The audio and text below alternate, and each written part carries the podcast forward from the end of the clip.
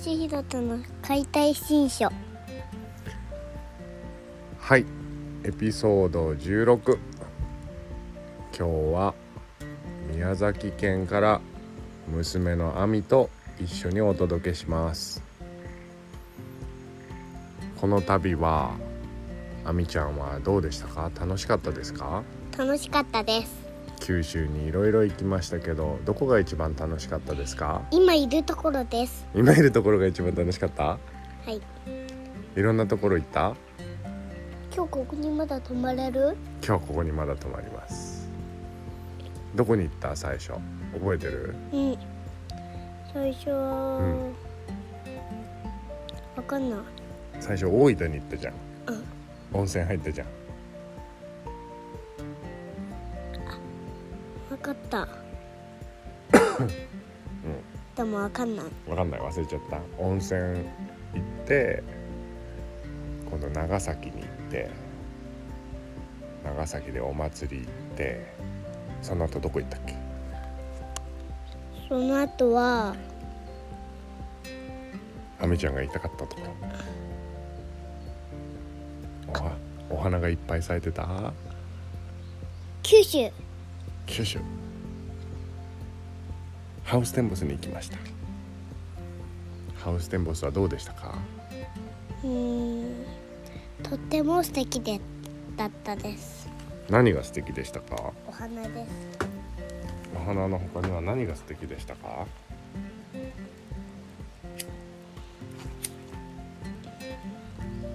全部のお花です。全部の花ですか？何か乗りましたか？乗りました。何に乗りました？ブランコです。ブランコですか？もっと大きなの乗りませんでしたか？あ乗ってました。あ観覧車です。観覧車になりました。大きかったね。はい。何が見えた？観覧車から。海とか見え見えました。うん海見えたね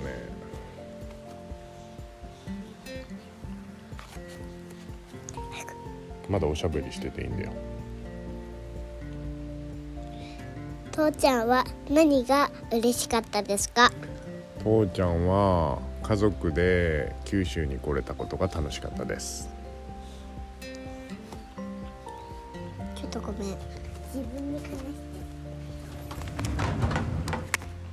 はい。わかりました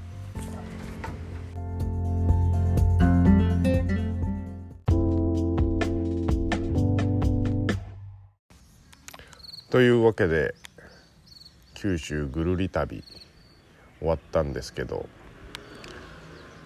このオープニングの収録から早2週間が経過しようとしてます。なかなかねあの日常を離れると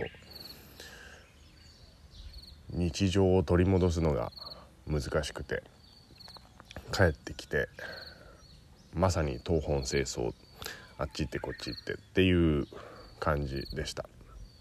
でねやっぱりあのそうお待たせするっていうことにもなってて。うん。まあそうやって生かしていただいたこともありがたかったですし。そうやって出会いを受け入れてくれた人たちに対してもすごくありがたかったし。なんか今回の旅を通して、まあ、なんか自由とか平和とか、まあ、エネルギーのことであったりとか、まあ、本当いろんなことを考えましたね。でやっぱり外の世界に触れて戻ってくるとやっぱりそれを伝えるっていうことをやっぱりしたくて。やっぱ気になってくれてるんですよね。でまあ九州はどうだったよああだったよあの人はこうだったよとかっていう話をたくさんして。まあそうやって僕は点と点をつないで線にしてで線をよりこうダイナミックに動かして面にして。でさらにそれが有機的に動いてつながっていくことでこう面が立体になっていくっていう。まあそういうビジョンというか気持ちというか思いというかそういうもので生きていきたいななんて思いました。でオープニングでもね娘が言ってたんですけどまさにの「Be Here Now」っていうことで何が楽しかったかなっていうところで行くとやっぱり今いるところが楽しいっていうのはそれが全てなんじゃないかなと思ったりもして。ねなんか父親がいろいろ話させようっていう意図も 見えたりしてなんか面白く聞いていただけたらいいんじゃないかななんて思いました。そう。ね本当自由だし平和だし誰も争い事を望まないしそういう世の中になればいいですよね。なんか帰ってきたらいろいろ使途不明金のなんやとかなんかねそういう話も聞きますし先生と呼ばれる方々は一体何を考えているのかなんてこともすごく思います。だからもうほんとボトムアップじゃないですけど一人一人がこう作り上げていくそんな世の中になっていってくれればいいですよね。ということで、えー、四万と戻ってきて2週間。ゆっくりゆっくりまた始めていきたいと思います。そうですね。もうそろそろ梅雨入りするし外での活動が少なくなってきて畑なんかももうなんか次の雨が怖いなとか思ったりするんですけどまあそれに合わせていくのも僕ら人間なんで天候に合わせてフレキシブルにやっていきたいですね。なんか今僕が住んでるところはとても面白くてもしかしたら聞こえてないかもしれないんですけどこう虫の音がすごいあるんですよね。スズムシコオロギじゃないけど。でそこに鳥も鳴いてたり。なんかのどかで。いいですね。なんか今回の旅ではまあ都市部のホテルにも泊まったんですけどやっぱ都市部のホテルっていうと僕が泊まったところは窓がなくて。なんかコンクリートの四角い狭い箱に家族3人押し込められて結構みんな見えないストレスにすごいグッと。なったりもしてたし。ねこの田舎だったら田んぼでマスクつけてる人なんかいないですしね。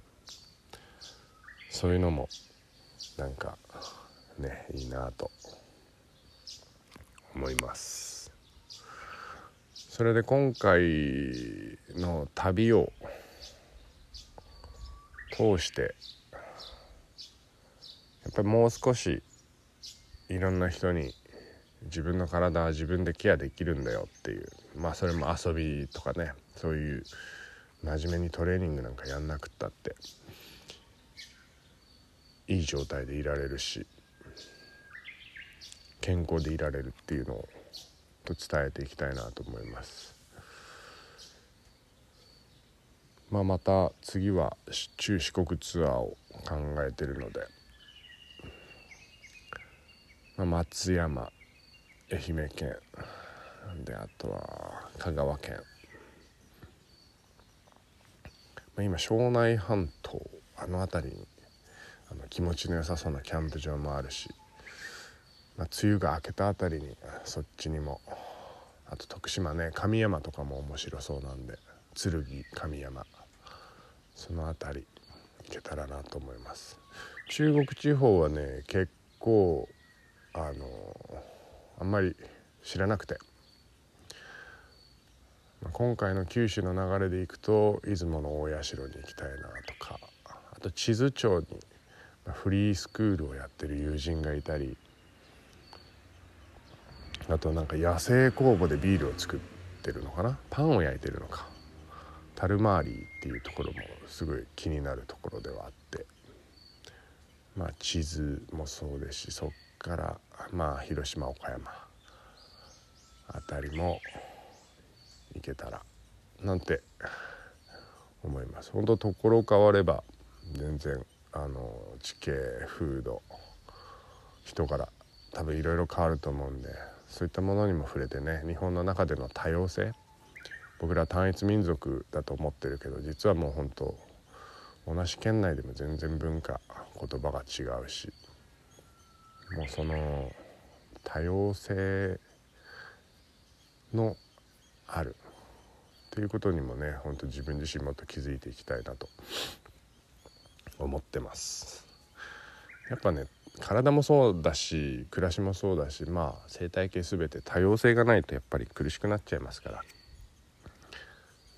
ね毎日ずっとパソコンを叩いてるっていうのは不自然だしずっと車に乗ってるみたいなのも不自然だし。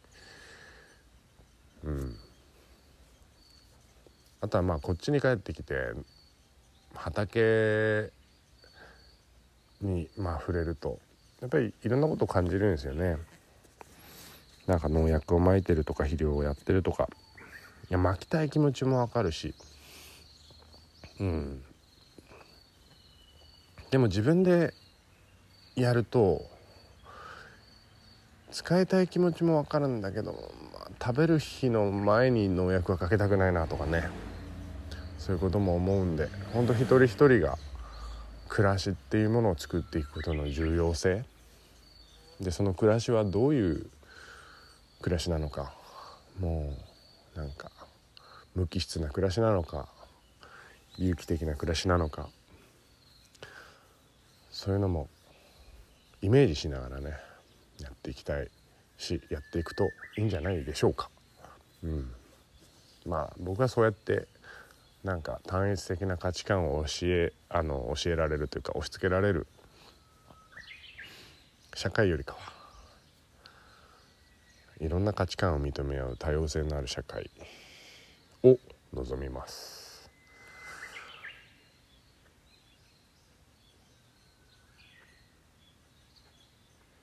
音もいいんですよね外はね。鳥が鳴いて虫が鳴いて風が吹いて。たまになんかダンプとか通るとギュッてこう体がこわばっちゃいますけど。まあそれも常にではないから。まあ僕らの社会活動の一つなのかなと。うん。難しいですけど。ね今より良くしたいじゃないですかなんか。前にもちらっと話したんですけど。まあブログに書いたりもしたんですけど昔はこうだったんだよなんて子供に言いたくないですもんね。昔はもっと鮎がいたうなぎがいた。うん。いやいやいやそのもっとたくさんいた鮎とかうなぎとかその豊かな自然生態系を残してくれなかったんだみたいな。本人たちはね残してる。残そうっていう意識はあると思うんですけど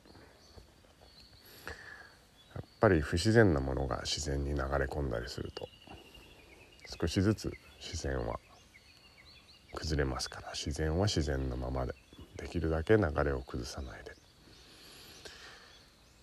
ていうねそんなこと思います。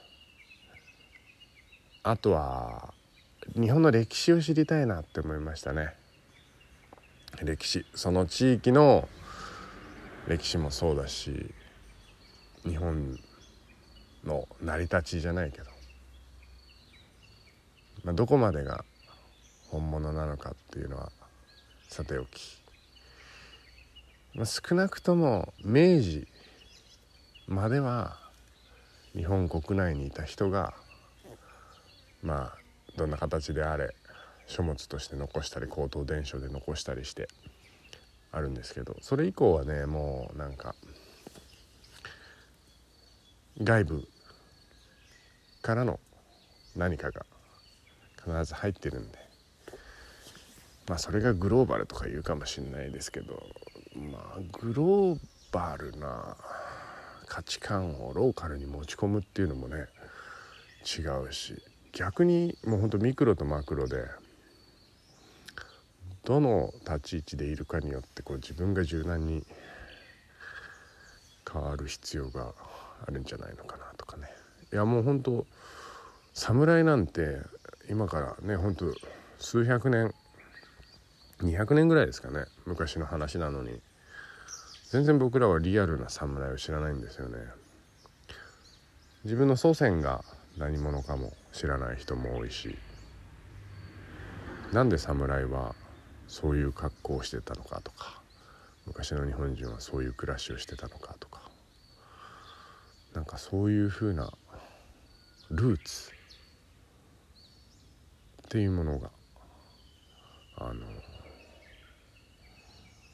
知ることができたらもっと今を理解できるんじゃないかなと思います。うん、そう。でまあなんでそんなこと言うかっていうと僕が今回回ったその420バンド。これもね近々名前を変えていこうかななんて言いにくいじゃないですか。420バンドとか。めちゃくちゃカタカナだし。まあちょっと日本人日本的なネーミングに変えてまあみんなの反応も見ていきたいなと思ったりそうしてるんですね。あとはそうあのポンポンポンポン話途中で飛んでしまって申し訳ないんですけど今回のね旅で僕自身がなんかこう一つのことに思考がとどまれないっていうのにすごいあのまあそういうところがすごく見えたのでそれをコントロールするのもまあもちろんそうなんだけどそのままでいるっていうこともまたなんだろう。僕の中では脈絡のあることなんですよね。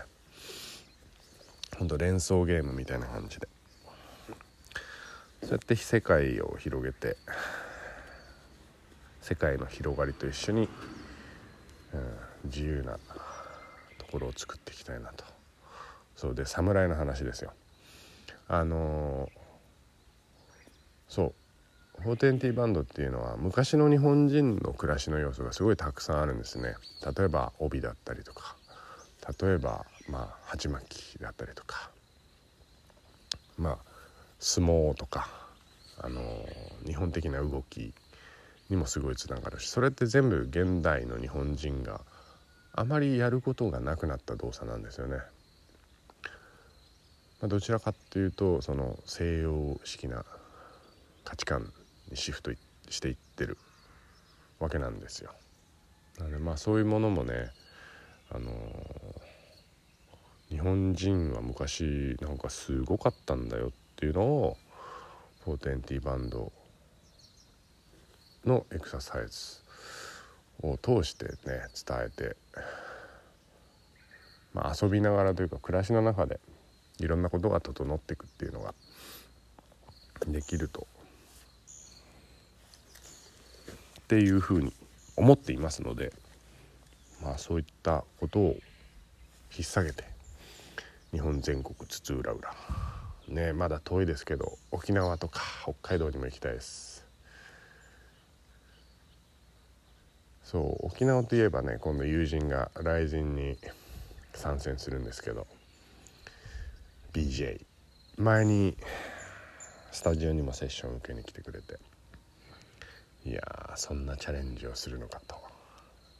驚きつつもかっこいいなと思って。いるのでちょっと、えー、チェック気になる方はチェックしてみてください。雷神のね沖縄大会で BJ っていうファイターが出ます。